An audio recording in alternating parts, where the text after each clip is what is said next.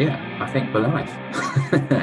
right, hello, welcome to the latest PinkUn Facebook Live via Zoom. Um, still uh, very socially distanced. Dave Freezer here, uh, one side of Norwich, and Connor Southwell the other. Uh, we thought um, there, there's quite a bit to, to, catch up on here. Norwich, of course. I'm gonna I'm gonna make the first attempt at the uh, the pronunciation here. so, my I'm nervous. So, Przemysław Płacheta, I, th- I, think, is is yeah. the rough direction that we're going with. And Norwich's first Polish player. And um, Connor, you have been uh, doing a bit of digging on this lad, haven't you? And he, well, he certainly sounds like he's got pace. Yeah, I, th- I, think that's the one thing we can say. There's, there's, probably not much we can say with certainty about uh, Puchet, there we go, Puchetta. but um, I, I, think the the fact that he's quick is, is probably one of them. Um, so so yeah, there's there's going to be a piece later on on the pink, and I catch up with a um, a Polish. Or he's based in Norwich, but he's actually a scout for the Polish FA. Um, I, I, won't even try and pronounce his name because I think we'll, we'll be in we'll be in a lot of difficulty with, with that and, and Puchetta. Um, but he he yeah essentially said that Norwich can expect a lot of pace from him. Um, I think it was was it 30 meters he ran in um, three point something seconds. So, which he said is on Usain Bolt level. So very very quick. And I think probably if we look at Norwich City um, this season and, and, their attack beyond Onel Hernandez, they probably lack a player with, with that sort of raw pace in, in, in attacking phases. So it gives them something a little bit different in the final third. And um, again, and uh, it was an area that, that Stuart Webber identified last week when, when we spoke to him when, when me and Pad went down to Colney. He said that Norwich probably needed more pace and a bit more physicality, and I'm sure we'll come on to, to Sorensen, but um, he, he seems to offer Norwich a, a, bit of physicality, and now we seem to have got the pace. So um, again, it, with further recruits that um, are, are to come, I'm sure it'll be interesting to see whether we, we see those two areas sort of added to a little bit more. Keith Strex Shaw says, "Put your teeth in straight, Connor." I think we're all going to have fun with that. But the, yeah. the, last name isn't that bad, is it? Pochetta. Um, Pochetta. Yeah, I, th- I, think the L essentially becomes a W, doesn't it? I think that's yeah, really the only change.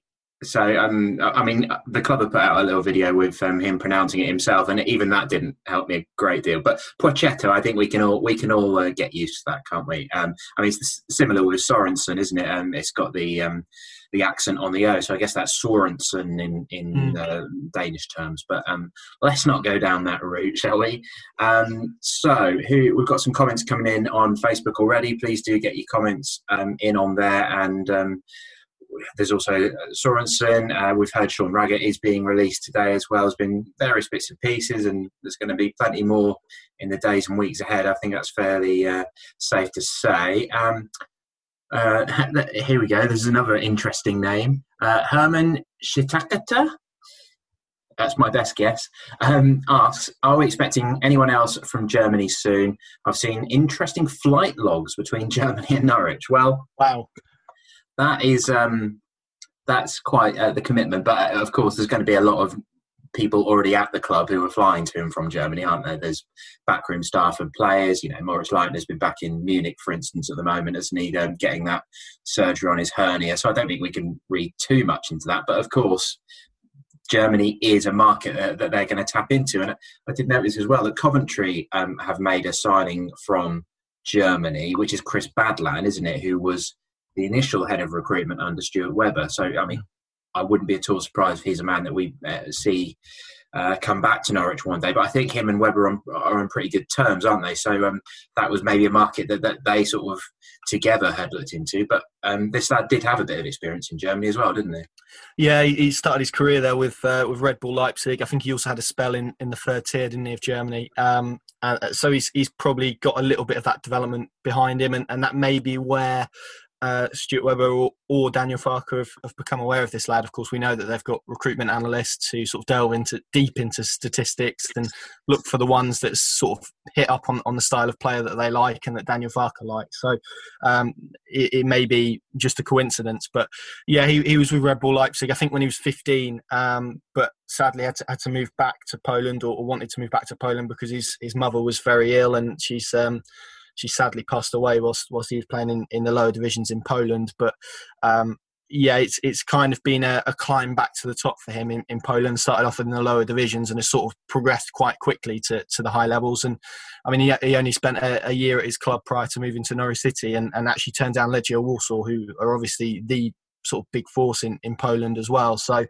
there's there's clearly some pedigree behind him, probably some sort of unven- uh, unconventional type of pedigree. It's not like he's he's played for a, a, massive club and has almost fallen away, as we've seen with some Norwich City signings. He's um, almost sort of had to move away from potentially a, a, a pathway of progression to um, climbing back up in, in his native country. So, whether I'm, I'm guessing that hunger will, will be there in, in supply to prove himself again abroad. And I think he, he said in an interview in Poland that actually he, he, he did want to go abroad and, and play football. And obviously a lot of European players target England, don't they? And, and, to try and get the opportunity to play in the Premier League. Norwich, of course, have just come down from the Premier League, so he will see this as a, a great opportunity to eventually play in in, in that division. And, and it's a target, I think, for a lot of a lot of players. But yeah, he had, a spell in Germany. I think we probably expect to to see uh, a few moves, probably ins and outs for, from Norwich with, with the German market. It's a market they know well. I think it's it's probably becoming a bit more highlighted in English football, and whether Norwich and, and, and Stuart Webber has helped shine a light on that market is perhaps getting a, a quality for, for lower value. I'm not sure, but it certainly seems to be a market that we're seeing clubs use a lot more now. And Coventry, you've you've referenced. I'm sure there'll be a lot more examples as well this summer. Yeah, um, Philipp Heise is probably one example of a player who uh, it, might stay there. Um, I can't see him getting back involved, and maybe if Jamal Lewis goes, he might get a chance in pre-season. But with McCallum coming in, you, you would be surprised to see that. Um, but as already mentioned, Moritz Leitner. I mean, it seemed like he was going to go in January, then has barely been involved. So yeah, it wouldn't be at all surprised to see him playing in the German second tier next season. And Bundesliga move might um, might be optimistic. I was a bit surprised with Poland. Um, I was looking. I mean, there's only so much you read into this, but the UEFA coefficient of sort of that uh, ranks sort of the strength of leagues, doesn't it? So hmm. um, Spain is ranked as number one, unsurprisingly, then England, Germany, Italy, France, and Poland is all the way down in 29th in that ranking, and I, I, thought it would be higher in that. I thought because of that, you know, internationally they're pretty decent, aren't they? And they've had um, a, a, reasonable amount. You know, Lewandowski's Polish, isn't he? And um, Fabianski at West Ham. There's been plenty of examples of um, of good Polish players over here, um, but they're behind Kazakhstan, Israel, Norway, Serbia, Cyprus. so uh, I suppose it depends how much um, faith you want to put in the UEFA coefficient. But I thought that the Polish standard would would have been higher than that. Maybe it's just me.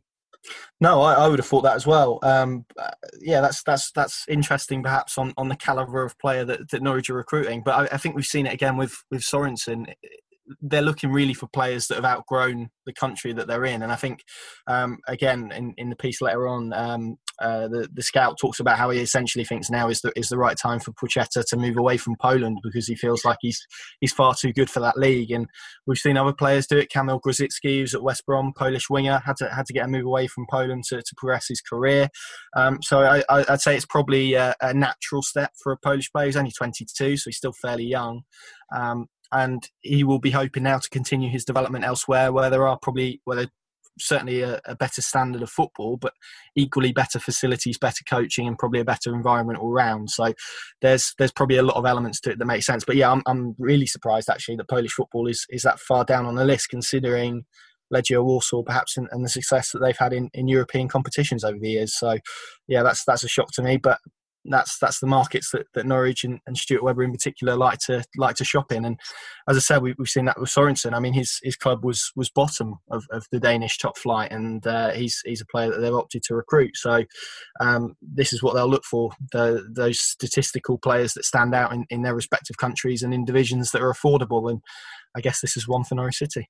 Yeah, Sinani is uh, another example of that cause as well, isn't he? Both uh, in Luxembourg. But uh, Kamil Grosicki, you, you, mentioned, I remember Daniel Farke speaking very highly of him when he was at Hull, and he's now done quite well at West Brom, isn't he? But quite a different player. He's more of a of a technical sort of creator, isn't he? Whereas this guy looks like uh, like grease lightning. Um, let's have a look at more of the comments. Callum Howard.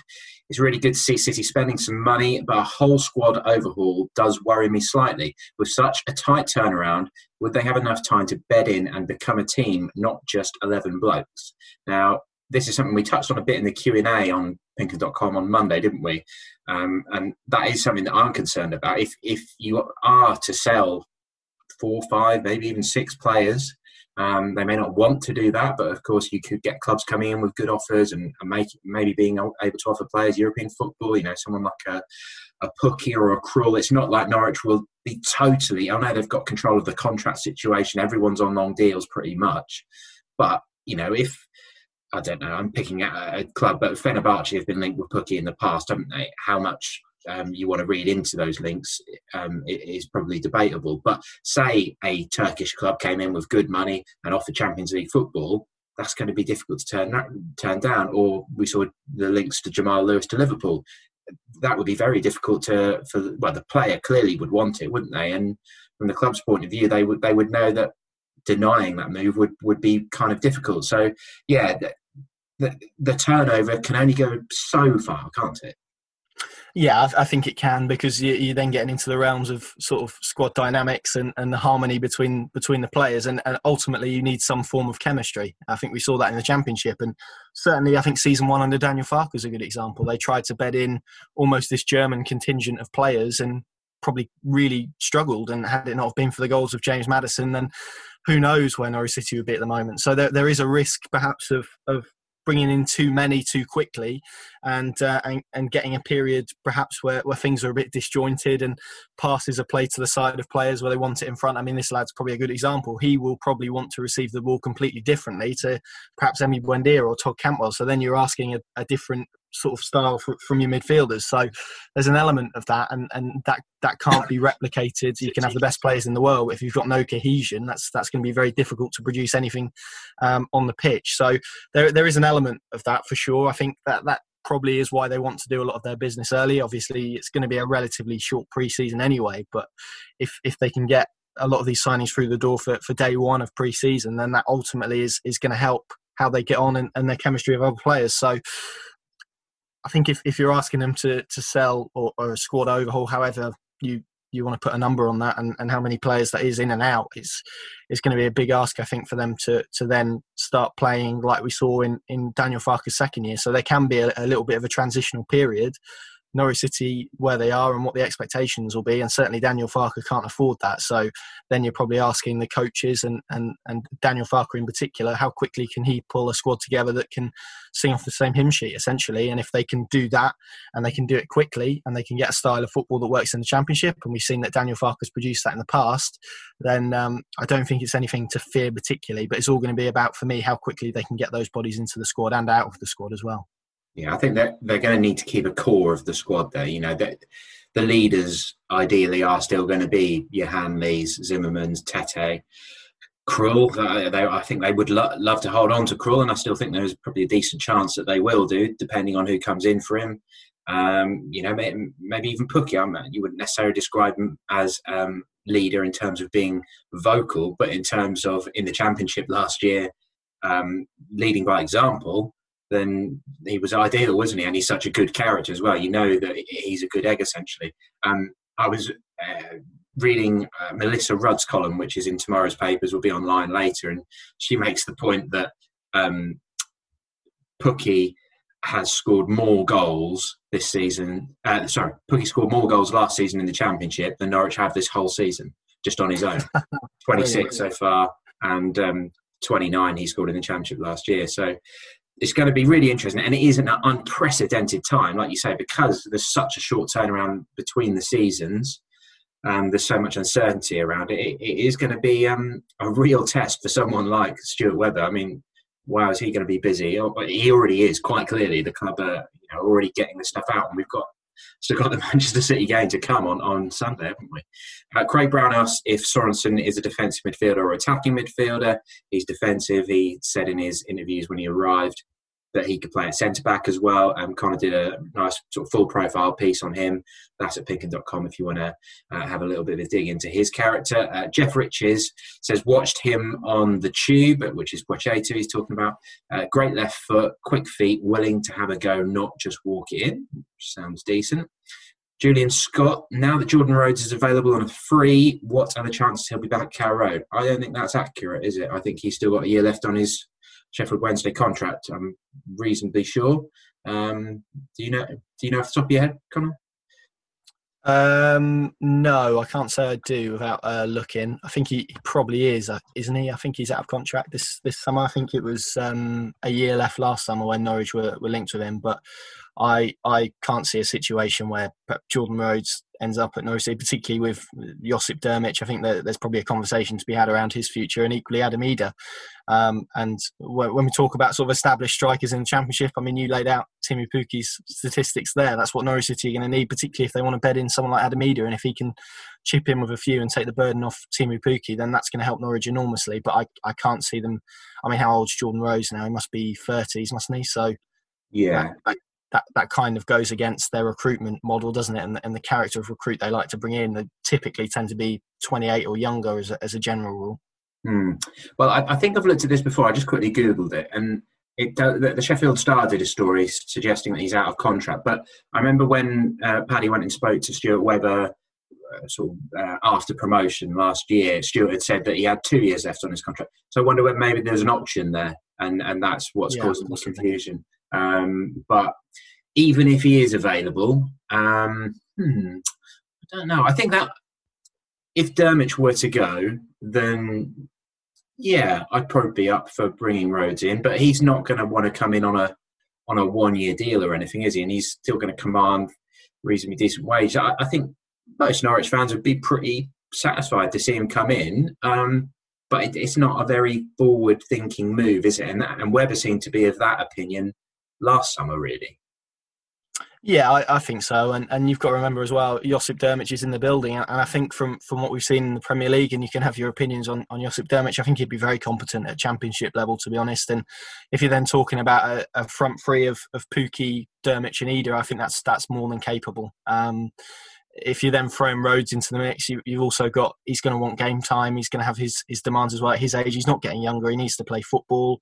That's before we get into the talk about potential wages and, and stuff like that. I'm, I'm sure he'd love to come back. I'm sure that there are people inside the club as well that would love to have him back. But it's it's just whether they can match it up and, and also they can do it in a way that doesn't stop Adam Idah's progression because I think that's that's going to be massive. I think we we've seen that this year really when perhaps he, he probably would have benefited from another loan with the benefit of hindsight. Um, and we're in a position where he's, he's kind of not in the first team and probably a bit too good for the 23. So he's in this sort of halfway house essentially. And um, I think if, if Norwich want to develop him, then they need to give him a bit more football in, in, in the championship essentially. And I think that from the glimpses we've seen since since lockdown, essentially, I think he's he's proven that, that he'll be a more than viable option in the championship as well. So unless one of those three departs, then then I can't see a, a, situation where Jordan Rhodes should or, or, would come back to Norwich City. Yeah, physically, Adam is ready, isn't he? You know, he he is bigger than Pukki and Drmic quite by what a couple of inches, probably, yeah. and it, it, that that lad if he's not playing regularly next year, then him and his agent may well start to get itchy feet because um, you know, he's got a big reputation. He's a Republic of Ireland under 21 international. Mick McCarthy was talking about him before he, he left. And the under 21s manager is now the senior manager, isn't he? Stephen Kenny. So he will know all about Adam, who has had a prolific record at, at youth levels, has really been a big part of Kenny's success. So you know, international football's kind of been a bit on hold, isn't it? But whether he would be involved straight away, whether he would be involved in like the their European playoffs, I don't know. But I don't think it will be long before they're going to want to get him in that senior setup. So yeah, I, I think Idah is going to be a, a, big part of that. But they, the, the one thing you again with this being a kind of unprecedented situation is that they'll have pre-season to assess these things, and then the window is still open until at least early October, and then there's another couple of weeks for Championship clubs to do business in October, isn't there? So um, they've got they've got a bit of time on their side.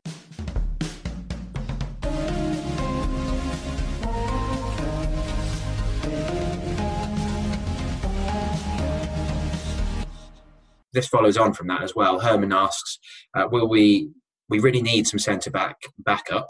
Any speculation on such? Do you think Webber slash Farke will buy another defender? So there's not really been any central defensive names linked, have there? Joe Worrell, the Forest defender, was mentioned in January, but I think they kind of used Norwich to get a new contract there, and he is a, a Nottingham boy, so I, I, wouldn't have thought he'll be jumping ship just because they haven't got promoted. Um, or yeah, are they in the playoffs? Forest? Uh, can't remember off the top of my head.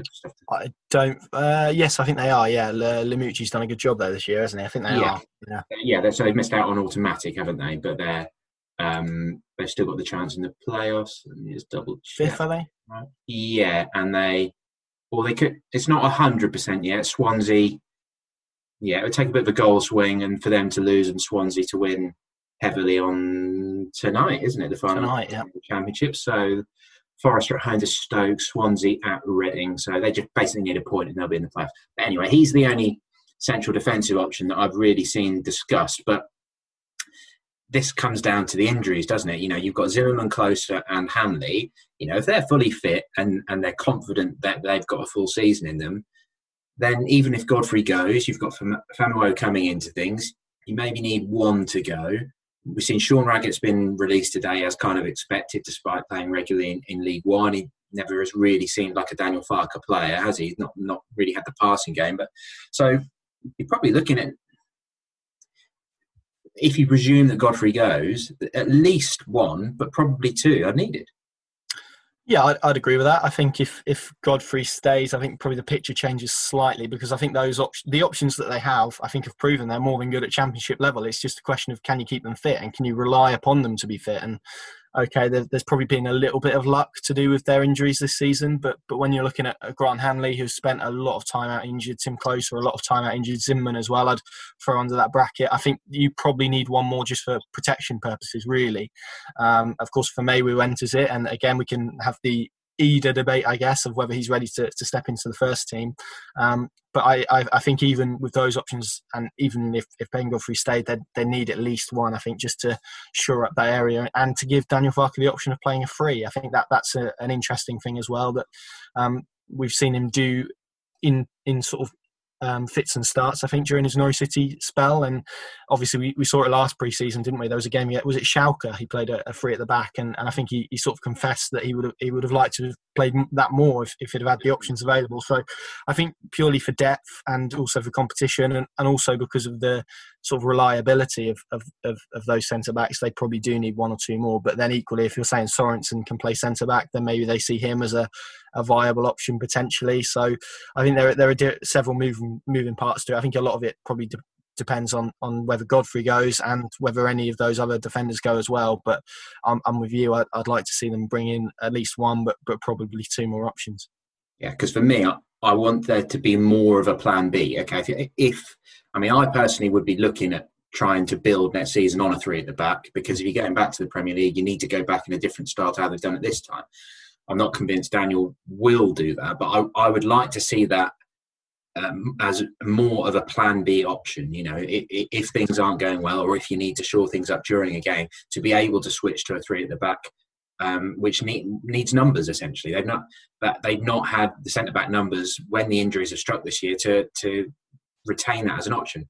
I guess Byram could probably do a, a job on on the right of a of a back three, but if you take those experienced three. Klose, it certainly suits him to be on the left of the three. Hanley in the middle of one um, it, it, as well. Zimmermann, he's maybe better suited to a two, but I think he, he's fine on the right of it. And you've got that's three leaders, three really experienced guys. If they're fit, I've got no worries about their ability in the championship at all. I think that would put up quite a, a decent wall. And if you've still got, say, Jamal Lewis uh, as a left wing back and Byram as a right wing back, you've got you've got a pretty solid setup to to then build off with what your your four attacking players in in front of them or five attacking players in front of them with a little bit less worry about having to um, work defensively. But that's the sort of thing that is just going to evolve almost week by week, I think, isn't it, in, in how we uh, assess how they're building up to next season. But uh, Barry Young says uh, Hanley's injuries worry.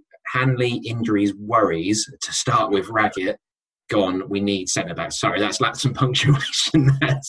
He's saying he's worried about Hanley's injuries. Raggett's now gone, we need centre backs. Um, and we had some quotes which are on pinkun.com at the moment from Grant Hanley.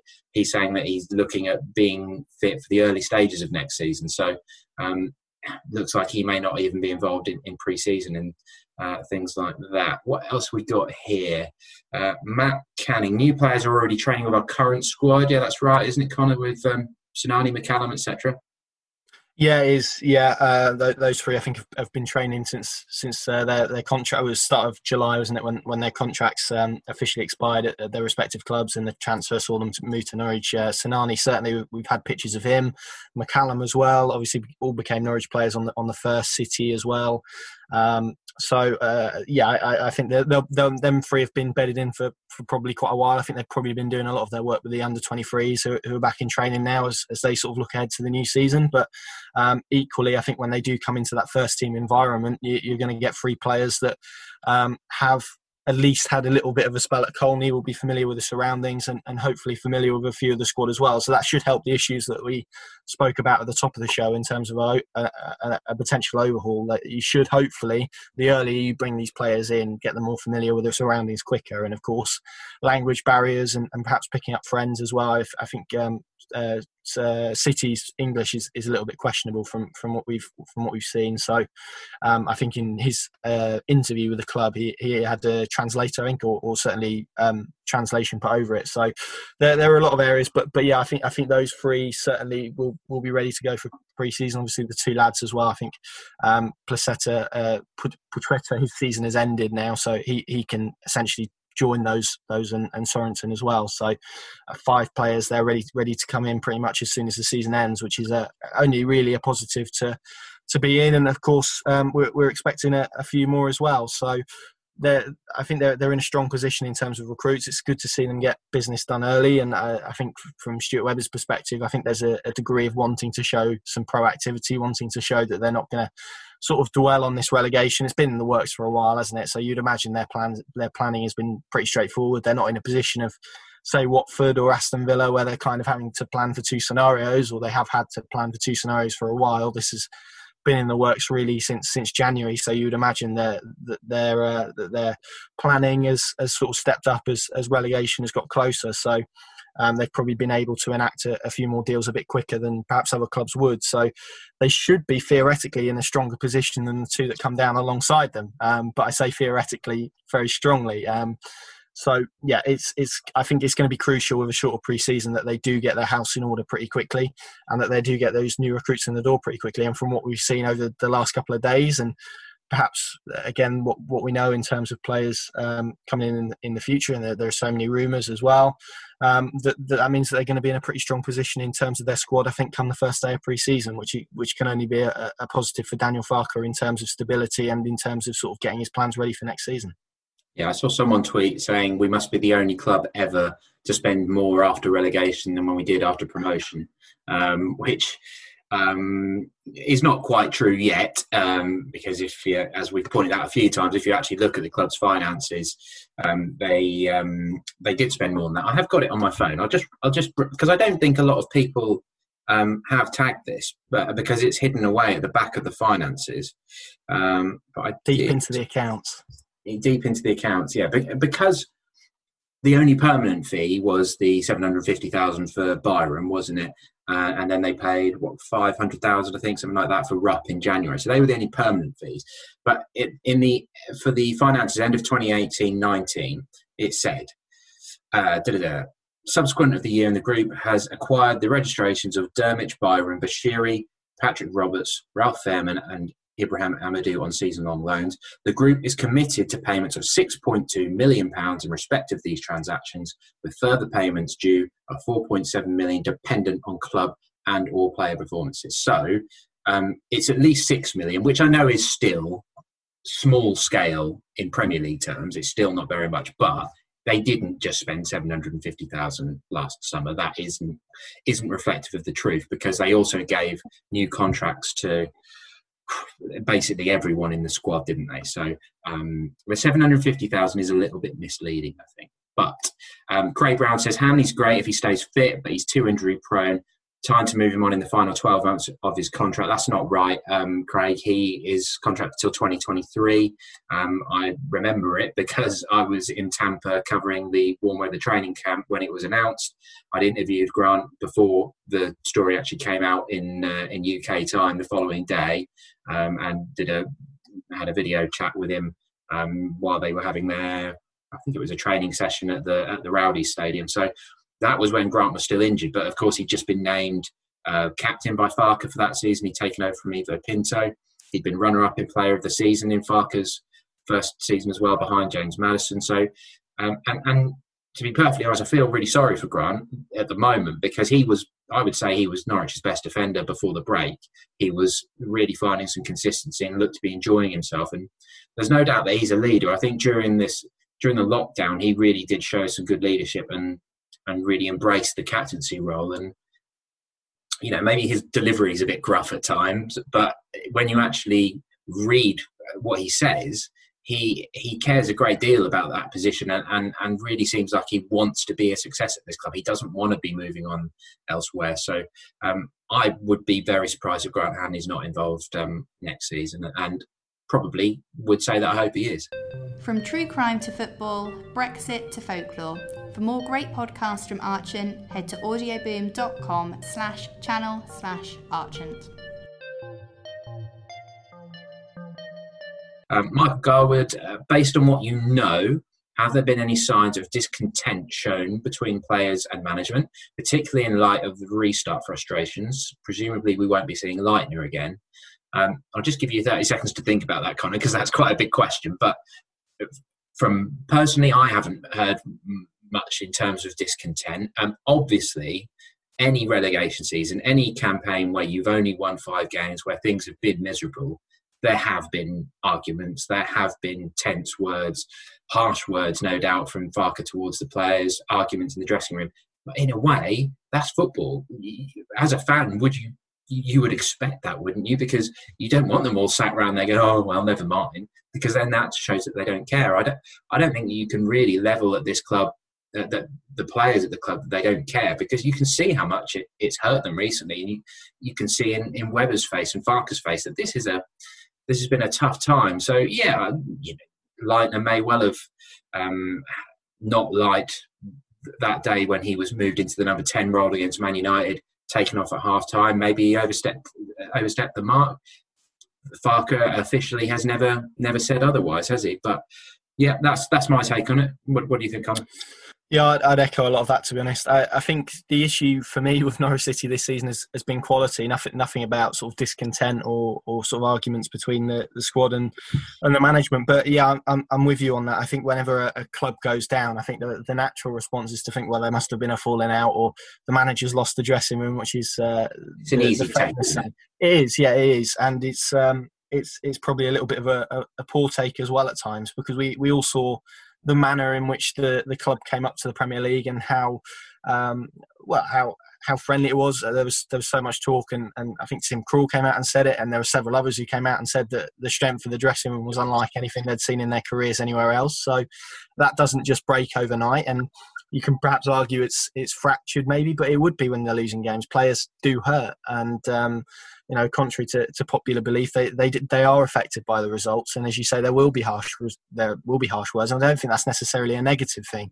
Um, we, we hear a lot about these sort of cultural enablers, and, and that's what I talk about Grant Hanley as, as being as someone who almost enforces the, the club culture and who reiterates the standards. And I think that just because players are setting standards and maybe there are sort of cross words in the dressing room, that that's not always necessarily a bad thing. And it, it depends how you use it, I guess. And really, I think we'll, we'll probably see from, from the summer who, who goes and, and who stays. And maybe their, their influence on the dressing room. I think Grant Hanley, evidently, Tim Krul's another chuck on that team with Pukki we spoke about as, as being influential. So I think there are some powerful figures in that dressing room. And, and equally, it was always going to get tested. But these are still players who um, owe a lot of their, well, owe the chance to playing in the Premier League to Daniel Farke, um, who were, didn't have any complaints when Norwich was storming the Championship. And probably really I, I, think are as accountable um, as as Daniel Farke for the for, for some of the perceived failures this year. So I, I, don't think anyone can really have too many complaints in, in that dressing room about relegation. I think that there are a few certainly who will believe that they want to stay at Premier League level, and that's that's up to them, isn't it? And, and that's up to the club to decide. And, and there may be sort of fallings out and, and, and words crossed, but ultimately this is a, a Norwich City squad who are responsible for a very good points return in the Championship, who won the title and who came up to the Premier League as united as ever. Now it's Daniel Farke's task to ensure that that um, sort of unity remains and that they can they can harness that and use it again in the championship. But what I would say is that I think um, unity and sort of togetherness probably has a bigger impact in the championship than in the Premier League. I think you can probably get away with it more, and that's because of the lack of or less lesser quality in, in the championship. Um, you don't get punished as much, so I think it's it's probably easier to use that togetherness in the championship. But uh, yeah, I think to say there's sort of discontent, and it, look, it's possible we're not privy to what goes on inside the walls of Colney or, or the dressing room, but uh, I think to speculate that is probably just lazy because they got relegated, to be honest. And I, I, think it's probably an easy assumption to make, but I think it's probably a bit more complex and probably a bit more fluid than that, to be honest. Yeah, because this isn't your typical relegation, is it? As we're as we're seeing, Norwich are basically in uh, in an unusual position that other other teams haven't taken up, and I, I still get the vibe that the majority of those players are, are pretty tight and probably because the club did back them after promotion. They didn't say, right, you're surplus to requirements now. They, they kept that as a group and, and they backed them and, and then they've come up short. That that's They've been pretty open with that. You know, Alex Tettey, Tim Krul in recent weeks um, have all just openly said we haven't been good enough. And I think they um, they were ground down by the, the, the misfortune of the injuries and things like that and it all got to them in the end, didn't it? Um, we yeah, probably need to, to Sorry, no, go on, carry on we probably need to wrap in in the next 10 minutes. So I just wanted to get through a, a few more uh, comments. Uh, Kevin Andrews, uh, our defence wasn't good enough at championship level and hasn't been for several years. Uh, it needs improving as a priority. Um, I think we agreed with that, although I do think that it's Daniel Farke's style as well, which uh, yeah. is kind of an acceptance of accepting goals with, with the high fullbacks and stuff, isn't it? Yeah, it's, it's that that's the risk they take, isn't it? By playing the way they do, the fullbacks occupy the halfway line a lot of the time. If you give the ball away, there's going to be a space to attack. So, I think that's that's probably um, a consequence of the way they play, partly. But um, equally, we, we look at we look at that that sort of defence, and we've we've been through Jamal Lewis, Grant Hanley, Christoph Zimmermann, Timm Klose, Max Aarons, all good individuals. I, I think probably the bigger issue for me is the wider structure, as you said, and, and that midfield as well, and perhaps giving giving that defence a bit more protection. That's that's the task for me, and hopefully we'll see Sorensen offer a, a bit of something different in that defensive midfield position the difference between Premier League and Championship is stark. You know, we've literally seen it played out um, in the last 18 months or whatever, and um, the quality is a vast step. Defences are so much better at this level. Uh, Craig Brown says, why can't Webber recruit a big six foot wing back with pace? Reece James is a good example at Chelsea. Well, Reece James is probably worth about 50 million at the moment, so um, probably not a great example, but um, Philip Heise is about six foot, so you could say he already yeah. has, but that one's not really worked out. Yeah, I, I mean, I, I, get Craig's point. Um, Max, in particular, probably his height has been a bit of a disadvantage, and particularly when you compare him to Byram, who is very good in the air, isn't he? Jamal's not far off six foot though, so um, but yeah, I, I, think height is definitely something they're now uh, appreciating that they need more of, um, particularly once you get out to the Premier League. Uh, Robert Fogarty asked what the player quota situation is, uh, uh, which I, I, guess he means the homegrown players. Uh, yeah, they go back to seven uh, next year, so um, seven in the matchday squad of 18. that is due to be voted on again before the start of next season, but I don't think there's any expectation that that will change at this stage. Um, but they they that they pushed that line quite a lot, didn't they, last season? And I think they will be okay on that front. Um, if I'm correct, I think Adam Idah now counts as a homegrown player because he's been here for three years and he signed before he was 18, so he's one that counts towards. You've got Josh Martin there, of course.